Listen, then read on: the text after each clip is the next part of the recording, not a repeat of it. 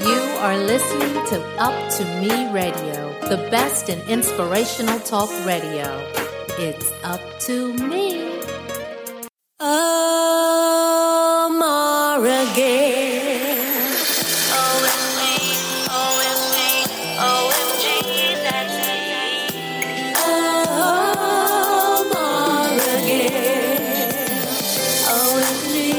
Oh, Maura Gale. OMG, OMG, OMG, that's me, yeah.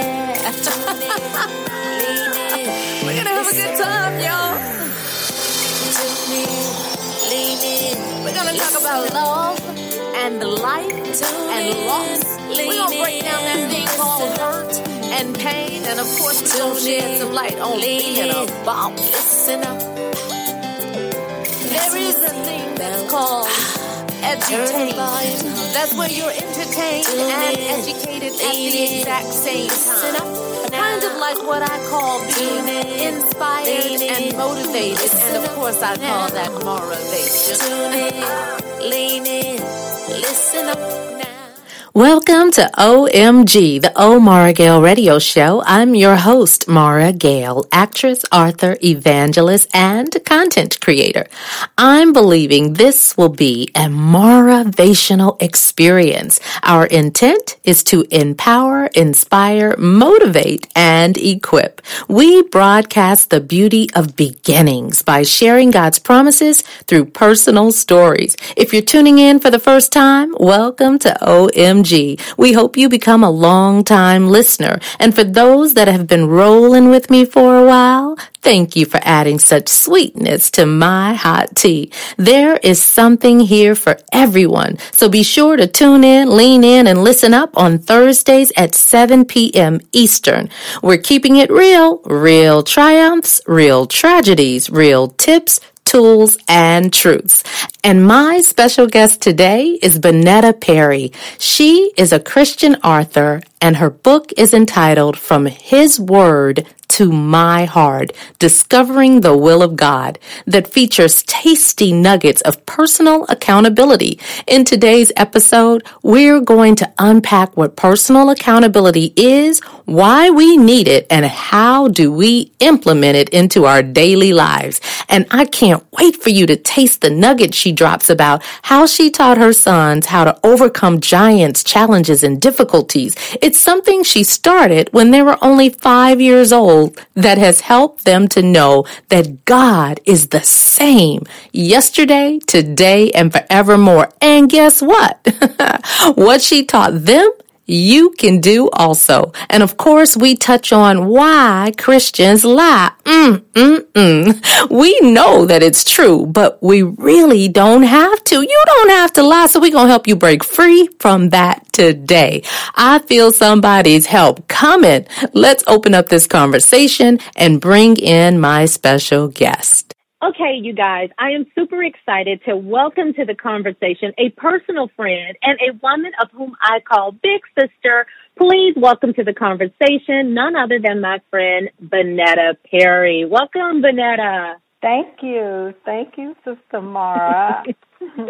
You are more than welcome. Well, I'm excited to have this conversation because, you know, you have a telling it like it is and a shoot straight, no chaser kind of approach to things. But before we unpack our topic, which of course our topic is just own up to it. It's about personal accountability. I first want to ask a question that I generally ask everyone that comes on my show. It's my way of pulling back the proverbial curtain, if you will, to give my listeners some insight and background about who I'm allowing to talk to them and speak into them, because it shares with them some things you've survived. So I want to know, what has been the greatest challenge of your faith, or a challenge or difficulty that you've experienced that God helped you overcome, or that you just didn't know how you were going to get out of, but it really kind of changed or shifted the way that you do things or the way that you proceeded?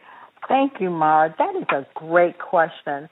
And what comes to mind is the situation I was in once my mother in 2016 was at her end of life due to complications of Alzheimer's. She was in her late 80s. My dad was in his late 80s, early 90s. And she died. And I lived in Pflugerville, Texas at the time. So I thought that the plan was for me to bring my father back to Pflugerville, Texas with me, and we just live out our life there. I had a brother there who also was fishing a lot, so I had a great church home that my father can get involved in, being he was a pastor of 30-something years. So I just thought that was going to be the vision, and that didn't happen. So I was in a major crisis of my life, being that I owed less than $30,000 on my home. I couldn't see where the Lord was leading me, and I was at a crossroads of what am I going to do, and starting over was not my vision. It was not my vision. So I had to really seek the Lord's face in that He led me to look for a job here in Shreveport. I was retired. I got a job in less than 2 weeks. People here was looking for jobs for months. I got one in 2 weeks, moved here, sold my home in Texas, built a custom home here right around the corner from my dad, and I was able to minister daily, not only to my father, but two aunties that lived here and an uncle that lived here. And so my whole life changed in a way that I couldn't see it. I would not have desired it, per se. It wasn't my vision, my goal. I had plans.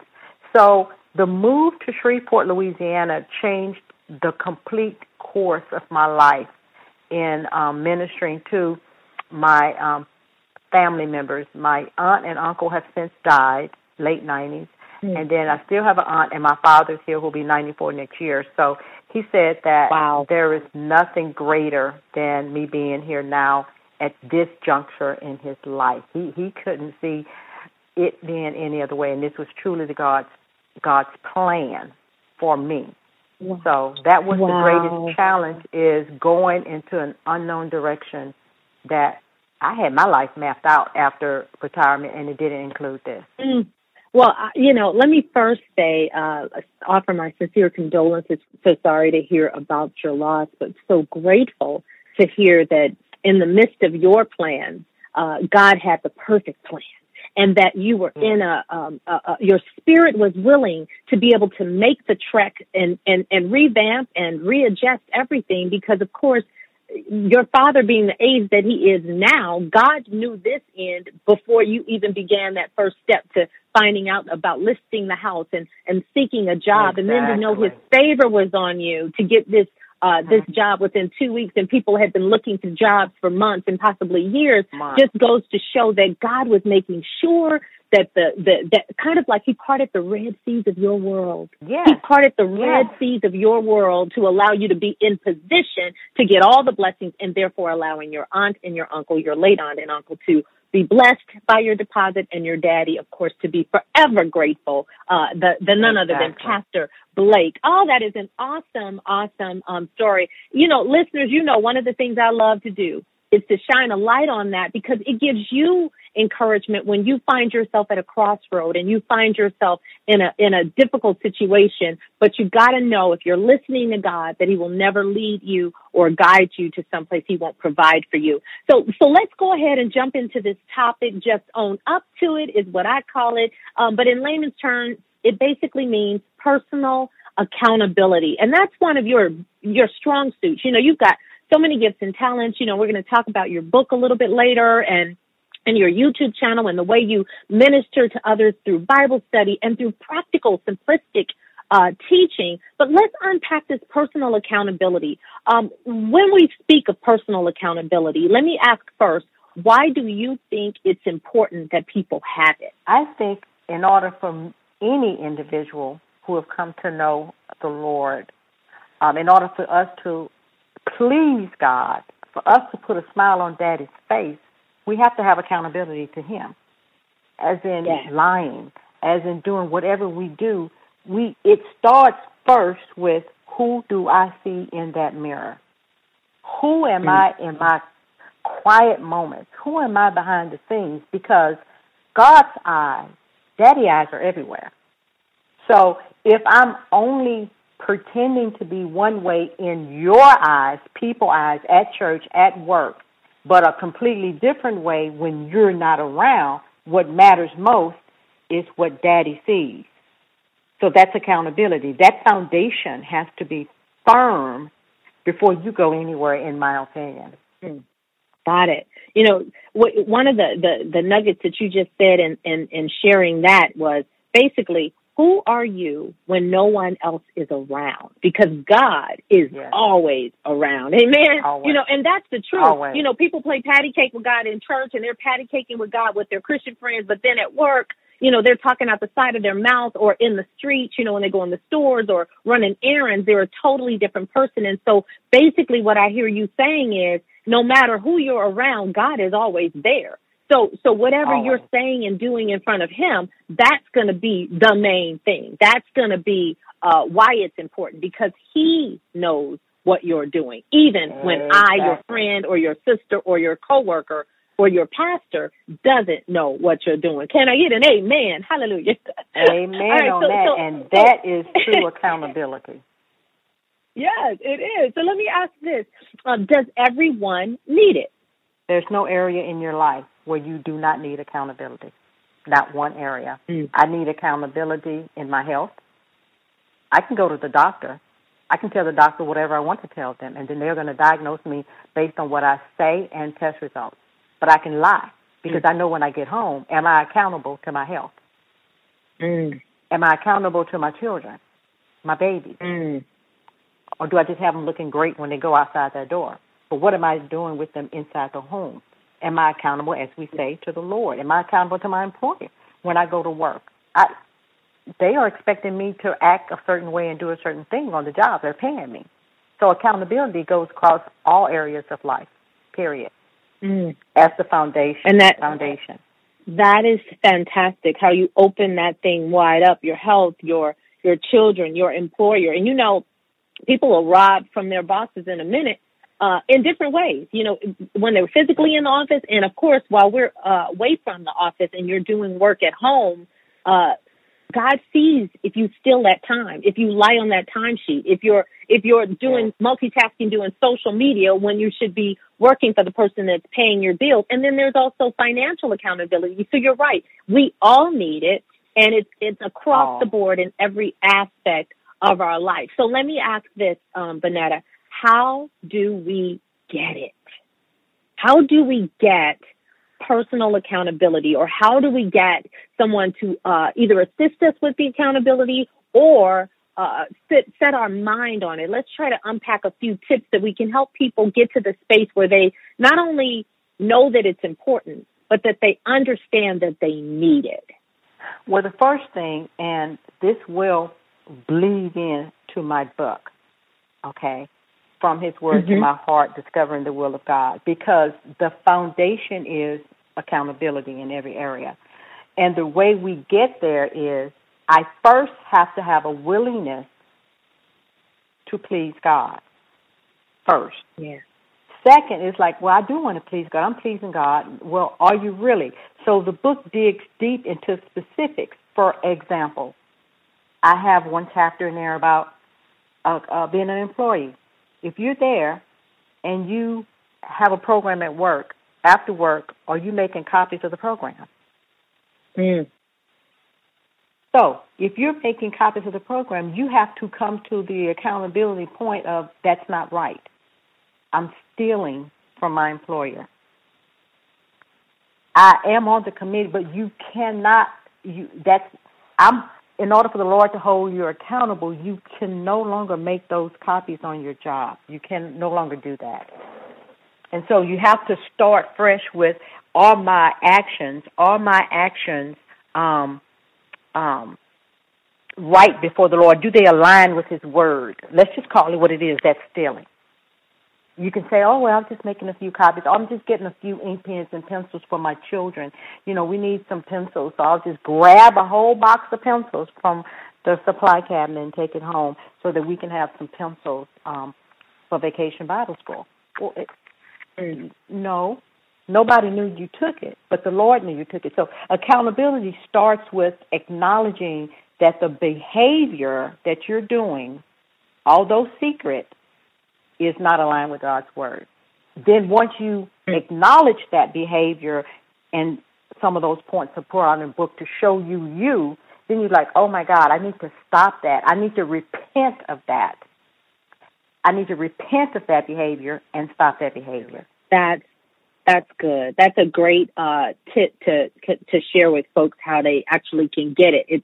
It's do the assessment, you know, be aware of what you're doing, what your behavior is, because sometimes things are on automatic pilot. They've been doing things for so long, they don't even think about it as a sin. There are several conversations that people have all the time where they don't even realize, those who know you, we know what's behind that, or we know that curtain, and why are you not owning up to it, and why are you not allowing a light to shine on it so that it can be changed, so that you can be delivered, so that you can be set free. That's some good stuff, Benetta. And you know, I was going to ask, one of the questions I was going to ask is, how does accountability affect your life and your life choices? And you really touched on that, because if you're not accountable to your health, we know what'll happen. You'll be on pills, medication, or in a hospital, or in a wheelchair, you know, sooner than you should be. If you don't have accountability in your with your children, they'll run amok, or so you pretty much answered even that question, because accountability, as you mentioned, goes into all areas of your life. So let me pivot a little, and I want to go into this. There's a phrase and a statement that you've shared with me, and we've talked about, and I want to kind of unpack that, because it's both funny, but it is serious. Why Christians lie? You know, I can't even wrap my head around the why, but it's true. And so I'd like you to kind of take some time and unpack that. And once we unpack this, I want to go ahead and open up the lines to see if anybody has a question. They can just go ahead and email me, or if you're on the actual line, I'm going to actually let you know when you can come in. I'll call out the last four digits of your number. So why don't you go ahead and so you guys prepare your questions, listen to this one, so that if you've got something to say about it, you can. Why Christians lie, Benetta? Okay, here are a few reasons why Christians lie. They are uncomfortable to hurt your feelings. They want something from you that if you reveal the truth, they may get a no. They are living under the manipulation and deceptive of Satan and his powers, because Satan is the father of lies. They are just, in general, like mess, gossip, and drama. Their tongue is not under control. They have low self-esteem and want to appear bigger than what they really are, so they exaggerate their situation. They've been taught to lie as a child, just taught to lie. Tell them I ain't home. Ooh. Oh, my goodness. How many of you guys, I know my listeners are like, your parent would say, tell them I'm not home, or don't answer the doorbell, act like we're not here. Yes. And you've been taught that at a young age. At a young age. You're taught to lie at a young age, and you're not thinking anything of it. Yeah, don't tell Dad or Mom where we went today, okay? You're teaching that child to lie, okay? Tell your teacher you were sick. I just forgot and you missed the bus, so we're just going to stay home today and have a fun day, okay? So you're not really intentionally thinking through what you're doing, but in actuality, you are teaching them to be a liar, and a good one at that. You don't want to be bothered with a person. Somebody call you, and you just lie, oh, my God, I got so much to do today, and you have nothing to do today because you can't tell the truth because it's going to hurt their feelings. So you lie, and you say you have a lot to do because you don't want to be bothered, and then other just evil. I mean, the heart is deceitful. As according to the word in Jeremiah and James, no human contains the tongue. It's evil, full of deadly poison. And it's just so much in God's word about the tongue being the deadly arrow. It speaks deceitfully. With their mouths, they speak cordially to their neighbors, but their heart sets a trap for them in Jeremiah 9:8. So Christians lie for a gamut of reasons. Like I say, starting from little, being taught all the way up to I want something from you, and if I tell you the truth, You're going to say, no, other than that, I don't want to hurt your feelings. Oh, my God, Sister Perry, you baked this cake. It's delicious, knowing it tastes like cardboard. But black churches, when we get into our church, we eat well. We believe in cooking, and nobody wants to tell the truth of, don't put that dish on my plate. That does not taste good. You don't have to hurt a person's feelings to tell the truth. You cannot. You can just say, that's not my cup of tea. It's not my cup of tea. That's, yeah, I don't, it wasn't for me. Versus saying, oh, my God, this is so good. That is such a lie. It's not good. It doesn't taste good. That outfit doesn't look good. Just like, oh, my God, you got a new outfit. Oh, that's interesting. It's interesting. That's true. It's interesting. It's not for you or your body style. So I'm not saying going around just give your information to people, but there are so many people come to you, it's like, oh, my God, do you like this? And you're going to say, oh, I love it. It's cute. It's not. It's not flattering. It doesn't look good. It's too V-cut. I would tell young ladies at my church, baby, that's V-cut. Your chest jumping out at me is not cute to me. So you ask me that is, all I see is breast. Pull it up, go put something under it, or don't ask Sister Perry what it looked like, because it's not cute to me because I can't see the dress. Sister Perry, let me ask this, because there's also that whole thing, because you just brought that up. I want to pivot to it just for a little bit, but I want to get back to the whole lie thing. You know, one of the other challenges, of course, in the church is the whole... especially in black churches, I'm not sure of what it's like in other churches, but when a person may be new at church or a person is visiting church, is it appropriate to say that kind of thing to someone who you don't know? Now, I noticed you said that the person asked you. Okay, great. I wanted to make sure that we made... It's not appropriate at all. Perfect. I wanted to make sure we made that abundantly clear so that the listeners understand she is not doing a blanket statement saying you can't wear V-necks or you can't, wear whatever you wear, because this is the deal. We know and understand the word says, come as you are. It is when somebody feels so uncomfortable in some clothing that they have to ask. And I have a rule. If you have to ask, it probably is. If you have to ask if the skirt is too short, it probably is too short. If you have to look in the mirror and go, ooh, am I showing too much before I, to wear this to church? Then usually that is the Holy Spirit trying to correct the action in order to set you on a course where you aren't confronted or you're not feeling uncomfortable or you're not pulling at your clothes, trying to pull them down or causing a minister or a man of God or some men with sexy shirts on causing women to stumble. It can be a distraction. Now, that's not saying do not come as you are. That's not what we're saying. We're merely saying if someone is inquiring of her, she's going to give them the truth in love so that they can then recover. That's perfectly clarified. And thank you for clarifying it, because I'm talking about young ladies who I have an established relationship with who come to me privately and ask me about something that they have on. Perfect. And at that point, truth comes out, and I don't have to lie about it to make them feel good.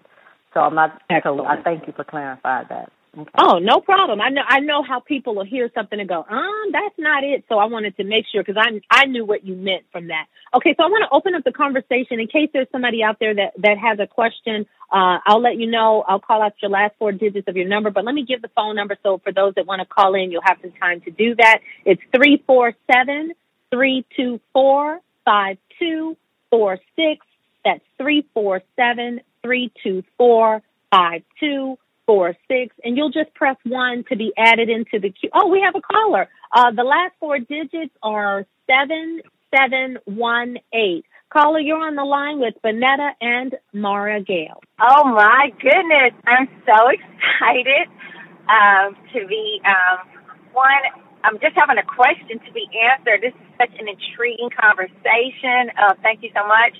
My name is TV, and the question that I had is kind of attached to accountability, but what about if you're in a relationship with somebody and you believe that they are not, one, accountable to themselves, and then in the relationship, and I'm speaking of a spouse or a serious relationship like that, like a man-woman relationship. I mean, what do you do in that case when you see it or you see the signs that the accountability is not there? And I call it a lack of integrity as well. What would be your advice? Very good question, TV. Thank you so much. for asking it. And those that know me know I know this particular young lady, so I'm so grateful that you called in. And Benetta, I'll let you chime in first, and then I'll piggyback if there's a need. Thank you for that question. In a spousal relationship, first of all, I'm going to make some assumptions that there's some equally yokedness going on here, right? Because it's difficult to dissect that if one person only is trying to follow the Word of God and the other one is living according to the world. So, you know, that's the problem right there. And integrity is a byproduct, right? So we have some, and it starts small with the spouse coming in, just real small, hiding stuff that has been bought or purchased. You know, it starts small. Then it starts building upon that with hiding and lying about other things. It starts small before it becomes a real problem. And when it becomes a real problem, that's when the other spouse probably finds out about it and brings it to your attention. Now I got to justify my actions. Now I got to spin doctor it. Versus just come clean on the behavior.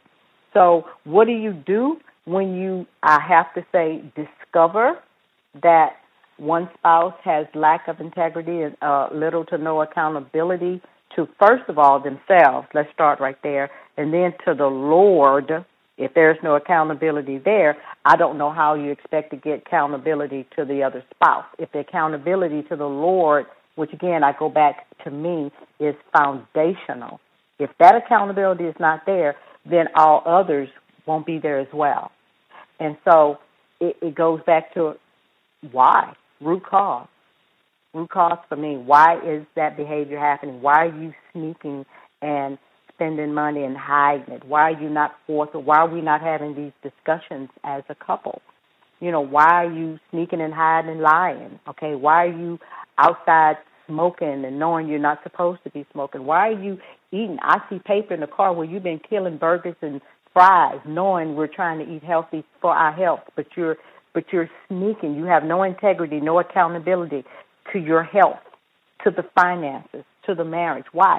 I would say root cause is there's no accountability to the Lord. For that personal individual, because it's personal. And if I'm not accountable to the Lord, I'm sorry, I just don't see how I'm going to be truly accountable to my spouse.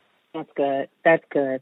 Okay, so I'm going to tag on to that, and in addition to that, I'm going to also open it up in case we're dealing with people who may not know the Lord, who may not be saved and may not be walking with the Lord. So I want to first say, I usually have this phrase that I say, men and kids, or women and kids need to know these things in a relationship. 1, who's in control? 2, are there any rules? And 3, will they be enforced? Because if you say you're in control and you say you have rules and you don't enforce them, guess what? You're not in control and you really don't have rules. And so when you have that as your, let's say, umbrella or foundation, then it's really kind of hard when someone steps outside of that. If they don't, if you say you have rules and you're enforcing them and someone doesn't want to adhere to those, and I'm talking rules about yourself. Suppose, for example, just to give a hypothetical, suppose you're dating, and we're talking about marriage, but suppose, and this is to just broaden it up because your question brought up so much, suppose you're dating. And you're accountable to yourself, and you're a Christian, and you're dating somebody who says they're a Christian, and you're in control of you, and you have some rules, and your rules may be, I'm not going to have sex until I'm married. And this person doesn't necessarily respect those rules and want to kind of push the envelope on it. Well, if you give in to that when you say you had a rule, then they now know you, A, aren't in control, B, you really don't have rules, and C, they'll never be enforced. So if you give in there, you give in and you continue to give in. And that can be brought in into any place. If you say you're a Christian and you say you have rules and you don't steal or you don't lie, and then someone is with you and they happen to see that the waitress gave you $20 more, and instead of you giving the money back, you say, "Ooh, the Lord didn't bless me." You're a liar. And now you just showed this person you don't have any integrity. So all of those things can be cross-applied to any different area of your life. But to speak more specifically on the question that you just asked, TV, about accountability, I think one of the major things is the ground rules and the guardrails that we put in place in a marriage. And it doesn't have to be done pre. It works better if you've done it before you get married. But once you're in the marriage, once you start identifying those guardrails and those rules for the relationship, then there are systems that should be in place so that if one starts getting out of order or one starts, as Benetta said, you know, lying, small lies, little foxes become big foxes. That's just, they grow up. That's what they do. Or there's no personal accountability. Nobody in their life that's speaking, that they listen to, that they'll actually take advice from. Or you can't even speak to them because they don't even value or your wisdom or your counsel as their partner and co-labor in a situation. These are what I call orange and potentially red flags. Because if a person isn't saved, or if a person is saved, if they don't have accountability to themselves and they don't allow their spouse to be a part of these of decisions, or their spouse to have input, feedback, and insight into their behavior at times, then it's already fractured. You know, so it's kind of hard to get there. You can go to counseling. You can if verbal communication isn't an option, you can do written communication. You can, there are certain methods and tools that you can pull out of the toolbox to try to make that conversation or make that conversation easier to be had, because men don't like to hear when you say, I want to talk. They just automatically believe they're in trouble or there's a problem. I have a phrase that I say, let's have a safe zone conversation. And what that means is the relationship isn't on the line and we can have this talk whenever you want to, but give me a date. Let's put it in the book. And that way they pick the time, whoever has offended or whoever is out of line, be it the husband or the wife or the boyfriend or the girlfriend. And you set a time outside of when you're angry and outside of when emotions and feelings may cause the conversation to be cantankerous or frustrating. So those are some of the things that I'd suggest. Have a safe zone conversation, put some rules and guardrails in place, and make sure you know if you're in control and you have rules that you will enforce them. So thank you so much for that question. We're going to take a little short commercial break, and we're going to come back on the other side, and we're going to talk with Benetta about her book. And we're going to talk with her about her YouTube channel, because I want my listeners, I want all of you guys to know some of this great content that's out there that I believe can help and assist you in your walk with God in very simplistic ways. She has a unique way of breaking things down to the marrow. So this is Maura Gale with OMG, and of course my special guest today is none other than Benetta Perry. We'll be right back so on the other side of this break. It'd really be nice to dine in instead of getting delivery for a change, so I can feel safe and protected for myself and my students. We each have our own reason for why we're getting vaccinated against COVID-19. What will yours be? Visit getvaccineanswers.org for information on the COVID-19 vaccines. It's up to you. Brought to you by the Ad Council. Hey, welcome back to OMG, the Oh Maura Gale Radio Show. I'm your host, Maura Gale, actress, author, and evangelist. And my special guest today is none other than Benetta Perry. She is an author, she's a speaker, and she is one of my personal good friends. And on this side of the break, we want to take an opportunity to kind of talk about some of the tools that I believe could help you grow in your walk with God. And if you know some people who are even new to this Christian walk, I believe that this is a great way to introduce them to some of the ways that they can actually begin to know God's heart and about some areas of their personal life. So Benetta, let's talk a little bit about your book. Your book, From His Word to My Heart, and the caption is Discovering the Will of God. And let me tell you, I found this book to be very informative. It was in simplistic terms so that you spelled out in a real easy way, you know, what it's like if you're shacking up, or what it's like if you're doing something deceptive or saying something that is inappropriate. And it's the stories that you tell behind these lessons that give us insight into how we may be secretly doing these things and may just have never called it what it really was. So why don't you talk first? I want to know what made you write the book, because that's always an interesting question to ask, because people kind of you know, until there's a burden for something, usually you don't write it. So share with me what made you write From His Word to My Heart. Well, thank you, Maura. And what really got me going in writing this particular book, Discovering the Will of God, is from my youth, I have always struggled with the will of God for my life. Everyone at what is the will of God for your life? What is the will of God for my life? I've gone to classes. I've gone to seminars. I've talked to ministers. I've talked to teachers at my church and my Sunday school. What is the will of God for my life? And it seemed to be such an elusive question. It's like what I could never get an answer. And that's because the Lord showed me I was trying to make it be too complex. I was trying to get a answer that was a 5-step answer. Okay, this is how it happens. This is how you discover where God. Just like this is how you cook spaghetti or something. And that's not true. It's not deep. It's not complex. It's very simple of how to please our Lord and how to put a smile on His face. And the Lord gave that vision to me and had me to write it down so that the average layman who may or may not ever go to Sunday school and who may not attend church every Sunday would still understand how they can be in God's will. And that starts with, boom, personal accountability. Just the root cause of what are you doing in your life? You know what you're doing. Now, how can you make that be pleasing to God? What is God's will on a daily basis, in my daily walk? Not some deep walk, just my daily walk, my daily life. And that's why I wrote it, because I believe that I could answer that question through the help of the Holy Spirit in a simplistic manner, giving examples that people could relate to show them if this is you, you're out of the will of God. And this is how to get in the will of God, stopping that behavior.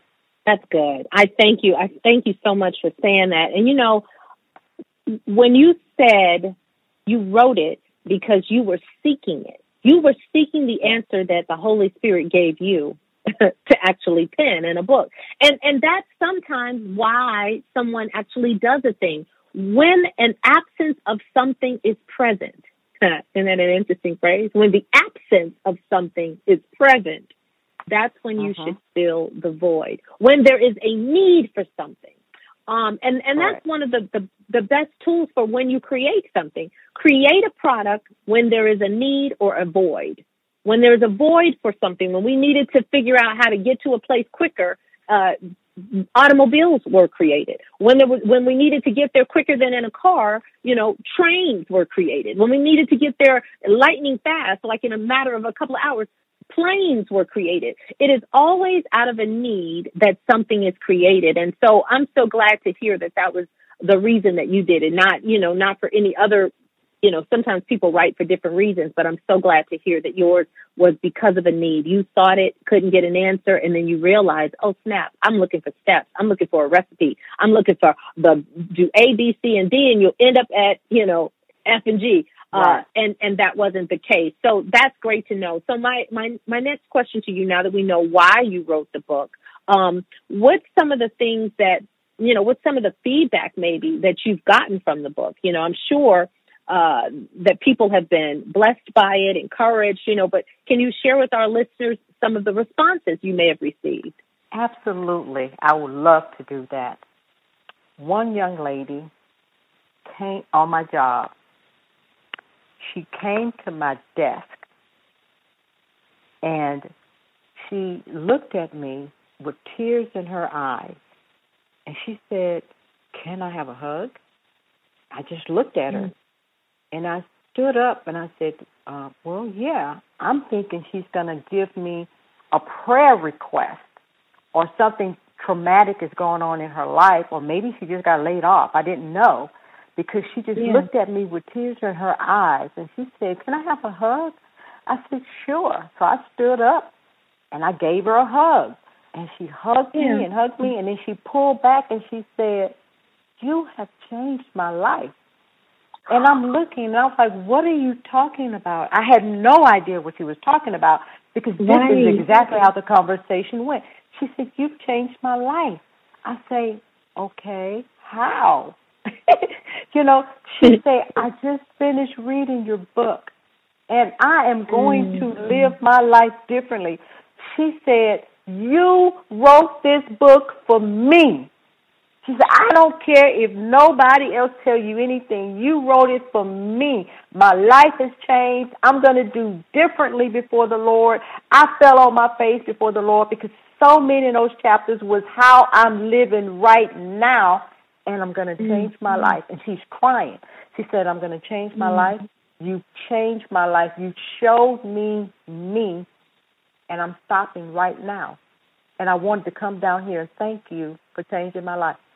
It blowed me away. But that is just the testament, you know, to how God can use a person if you're available, if we do what he tells us to do, even if it's one person, even though we know it's beyond that. But if we do it with one person in mind, meaning, Lord, if my word and the way you've given it to me just helps one person get to where I am, meaning to understand that there is personal accountability that has to be had, and more importantly, that I know my place, or that I know your will for my life. If one person grasps it, then that's the assignment achieved. You know, but to hear her say you changed her life, she got on her face, and she's going to start living differently from that day to going forward, means there was a it's in some circles.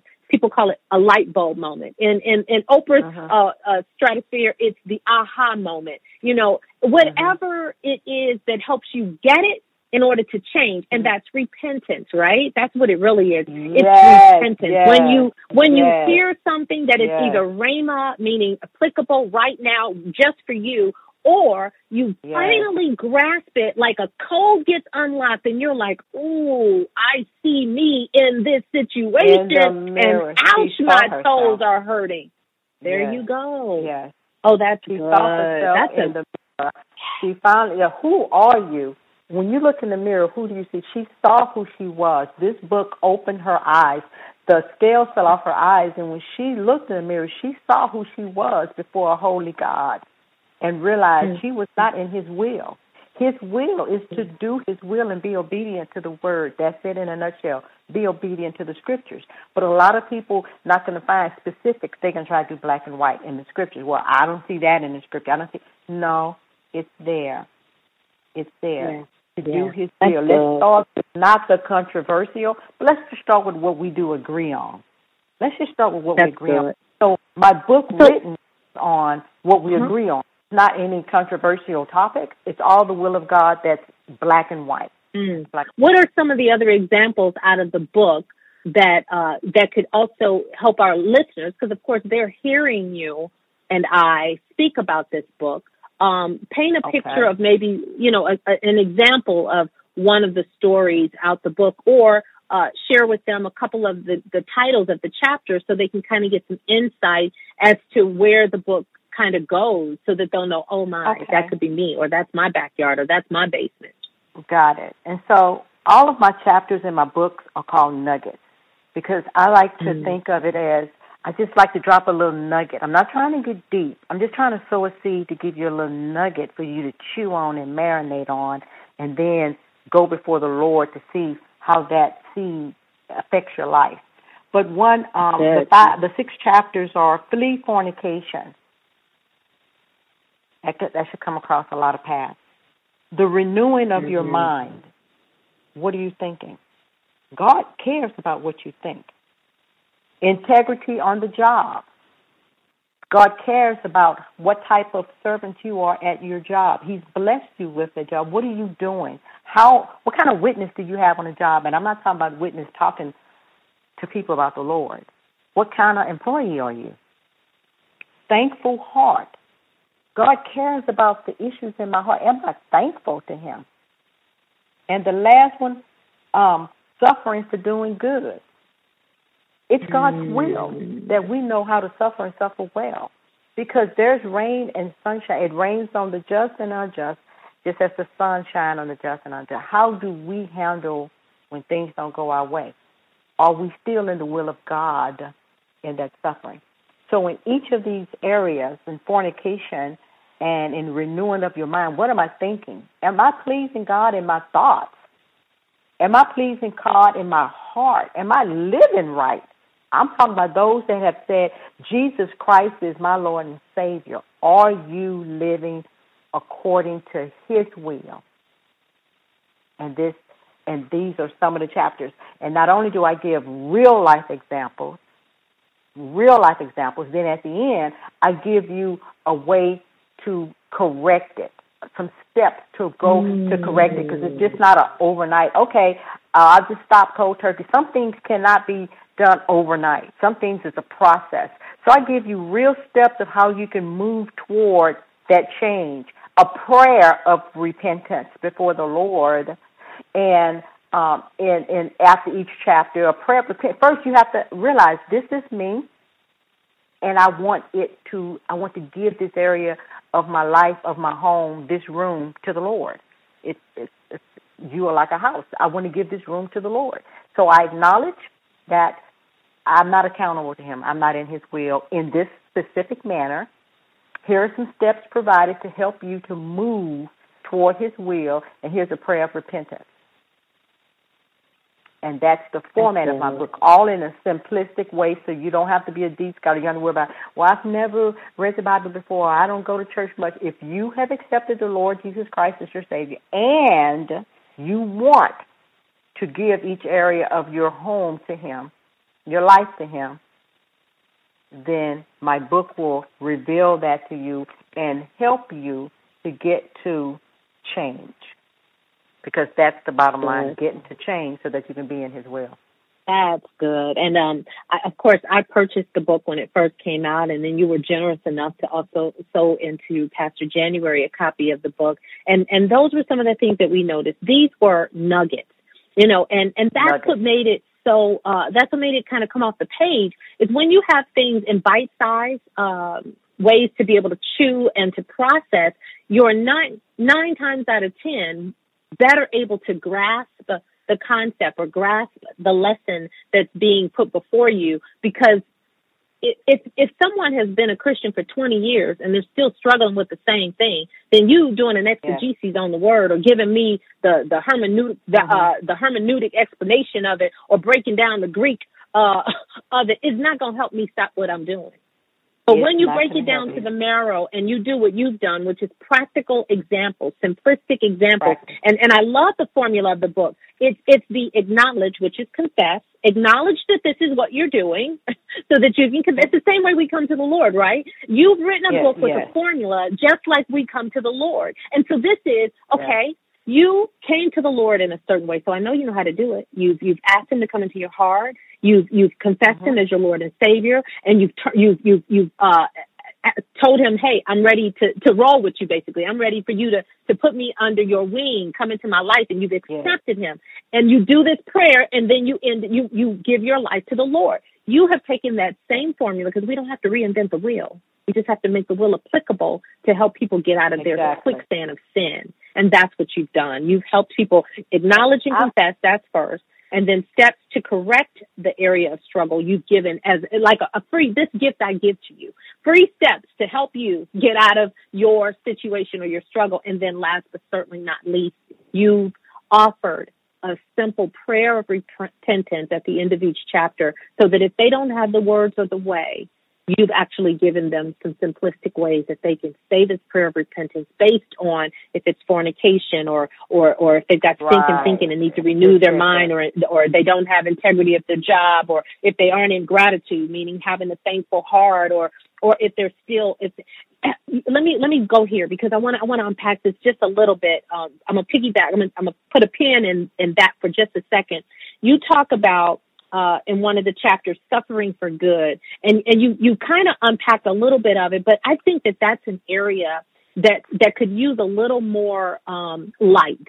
Because I think, like you said, Christians don't believe they should go through anything bad. You confess Him and you rolling with Him, and now everything is peaches and rainbows and butterflies. But that's not what this walk is about. And you said it right. Learn how to, you sometimes have to suffer for doing good.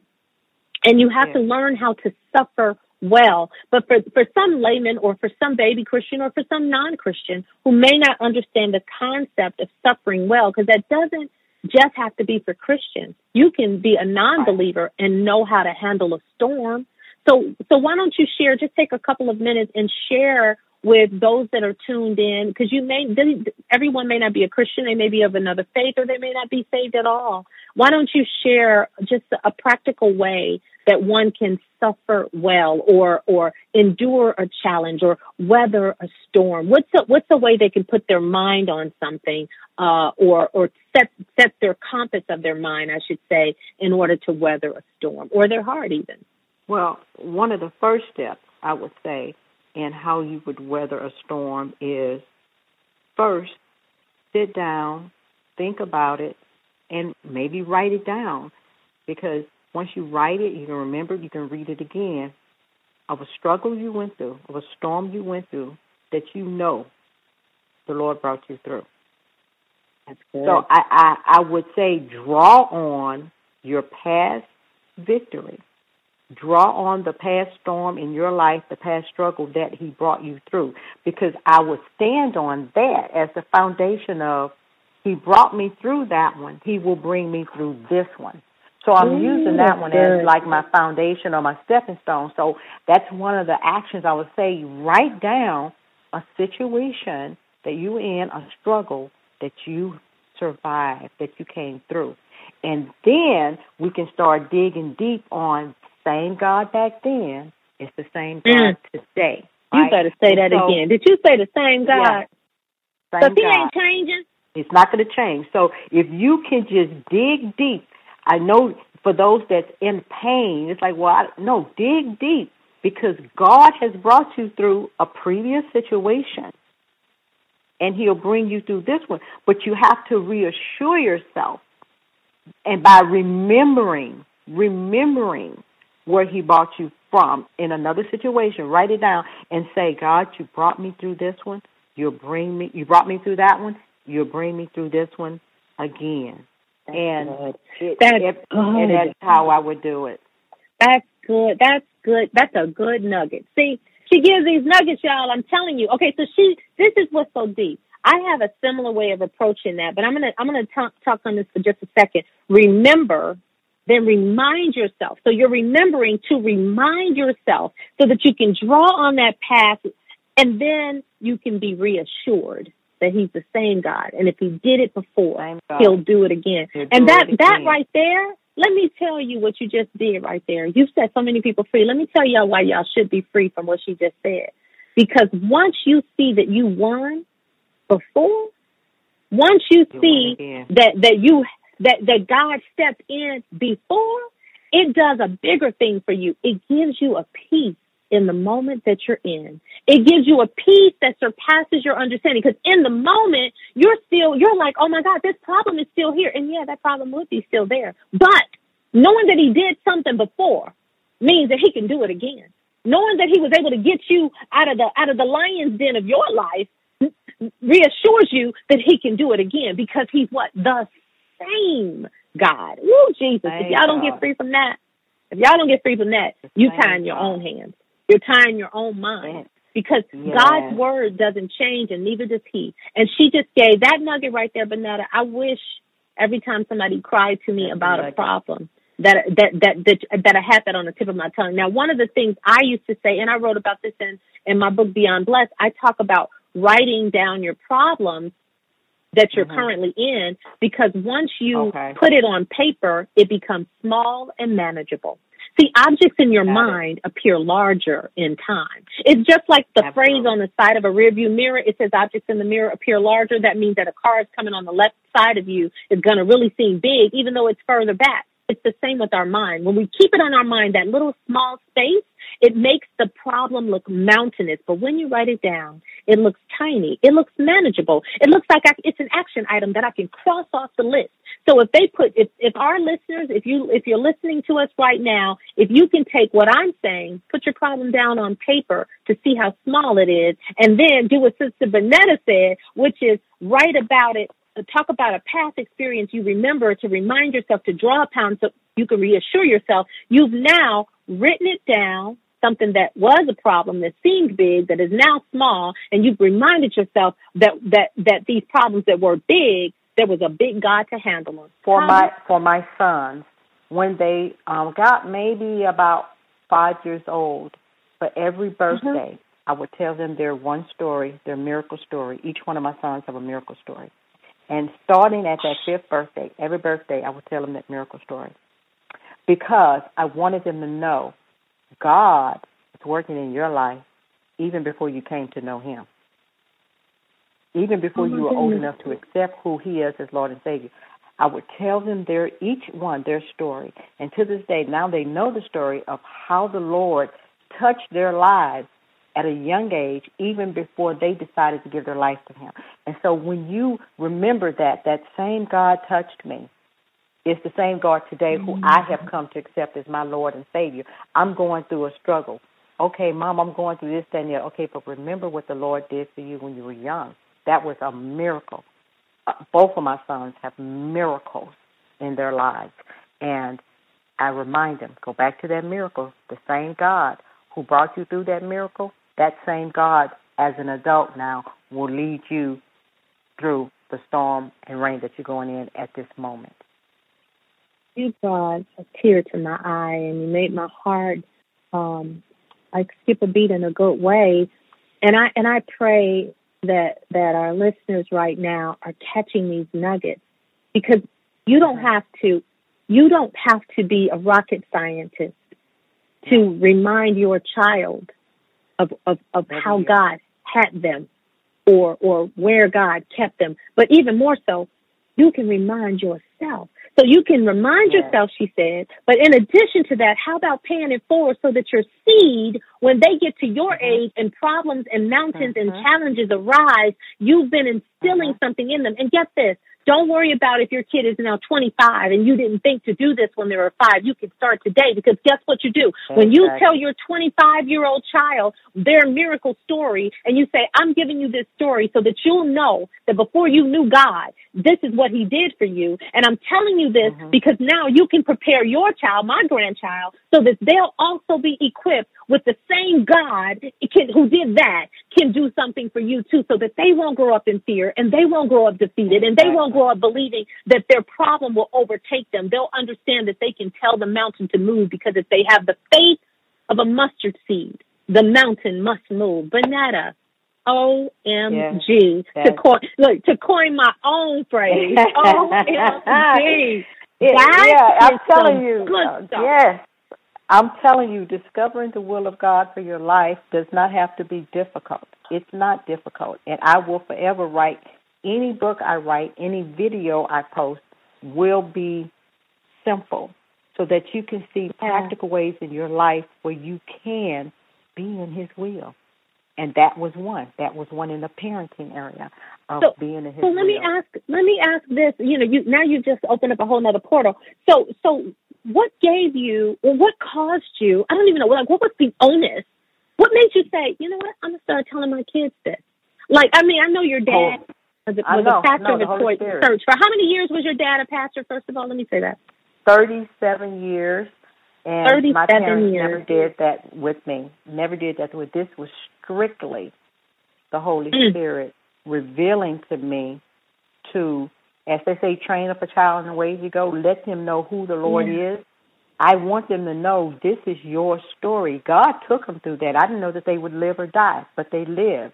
They recovered. Yeah. So as a result of that blessing, it says in the Word, when they lie down, tell them about the Lord. When they rise up, tell them about the Lord. When they're at the table, tell them about the Lord. But that's, again, being in his will, being obedient to his word. Said, tell your children. Not just tell them Bible stories. I did tell them Bible stories, but I needed to tell them their story. Their story. Did it like? And I told it. Did it come to you one day? But did it come to you one day where you just knew? Okay, so tell me that. Real, you know, if you can. I like day our it was revealed to me that. As I go through Bible study, and it talks about stones of remembrance, right, of putting something on your doorpost of remembrance of the Lord. I'm like, I want my kids to know and remember the Lord. And it just came to me, remember, how am I going to do that? Because what's more important is how they know what God did for them versus how they knew Noah and the ark and the flood. Which one was going to be more relational, beneficial to them? And the Lord just gave it to me and said, start your family tradition.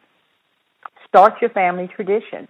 And so we started our own family tradition, and that was telling them their story every year, rehearsing it over and over till they got it. And I do believe in praying to the Lord for your own family traditions, and I'm going to have more family traditions like that now that I have a granddaughter. So that's how the Lord gave it to me. Start your own family traditions. The scripture was teaching them when they rise up, when they go to bed, when they're eating, continue to spread it to the generations, to the generations, to the generations. And I wanted to spread the generation of the goodness of the Lord, not just the generation of the Bible story. So I was being obedient to the word in the parenting area in that scripture, and then heard a word on that particular sermon one day about, teaching the children, but then the Lord gave me the teaching in terms of their testimony. No, that's fantastic, and you all know the story of the stones in the Jordan River. I'm sure you are familiar with it as the touchstones, and there were always these things so that people could remember where they had been and what they had gone through and what they had endured and how the Lord had brought them out of a darkness or out of a situation. And that's another reason why it's so imperative and important that we write it down. The book of Habakkuk 2:2 says, write the vision plain upon the table that he that read it will run. And when you begin to do that and make an account, 5 years, 10 years, some of the stuff you live now may seem, like nothing. But when you look at it 5 years from now or 10 years from now or even 2 months in some people's cases, you'll realize that God was always with you. He never left your side. And even when you may have turned your back or pretended he wasn't there, he was always there and he was always carrying you.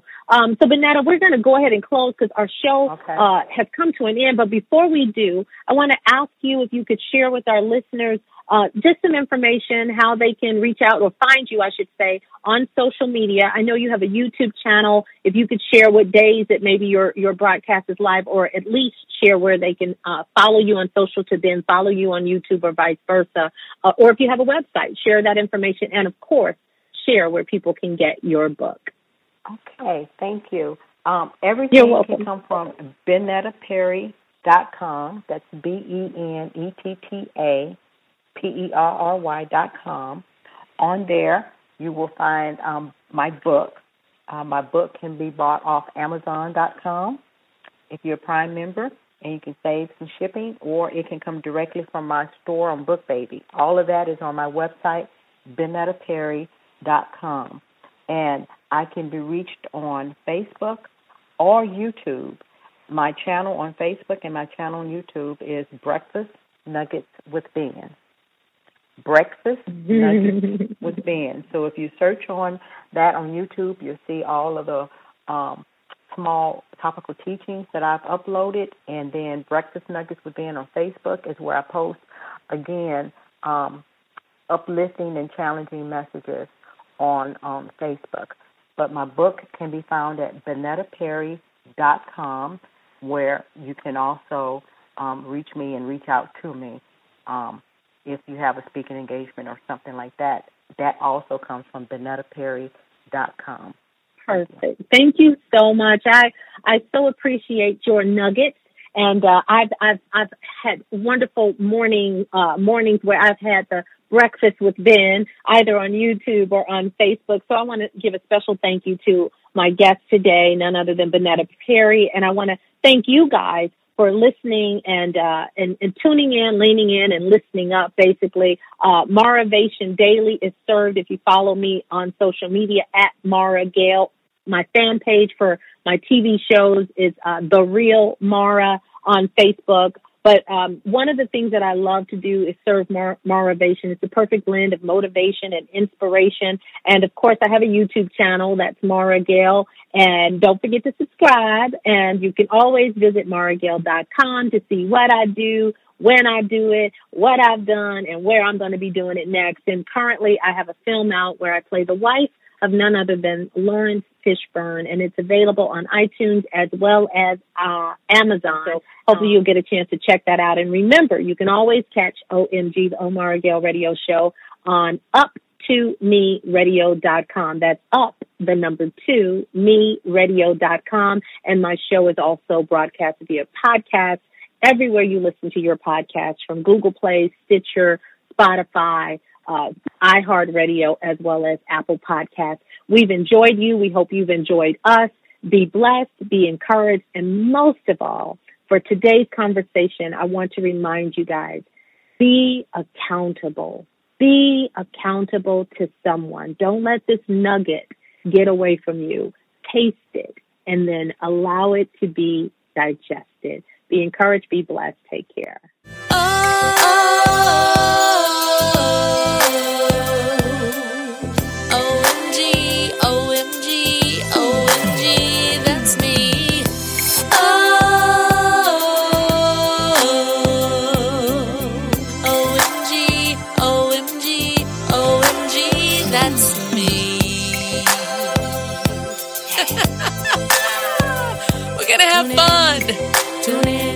I can't wait to give you the answers to the questions you've been wanting.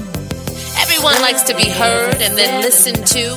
So we want you to set your dial to OMG on Thursdays at 7:00 p.m. OMG.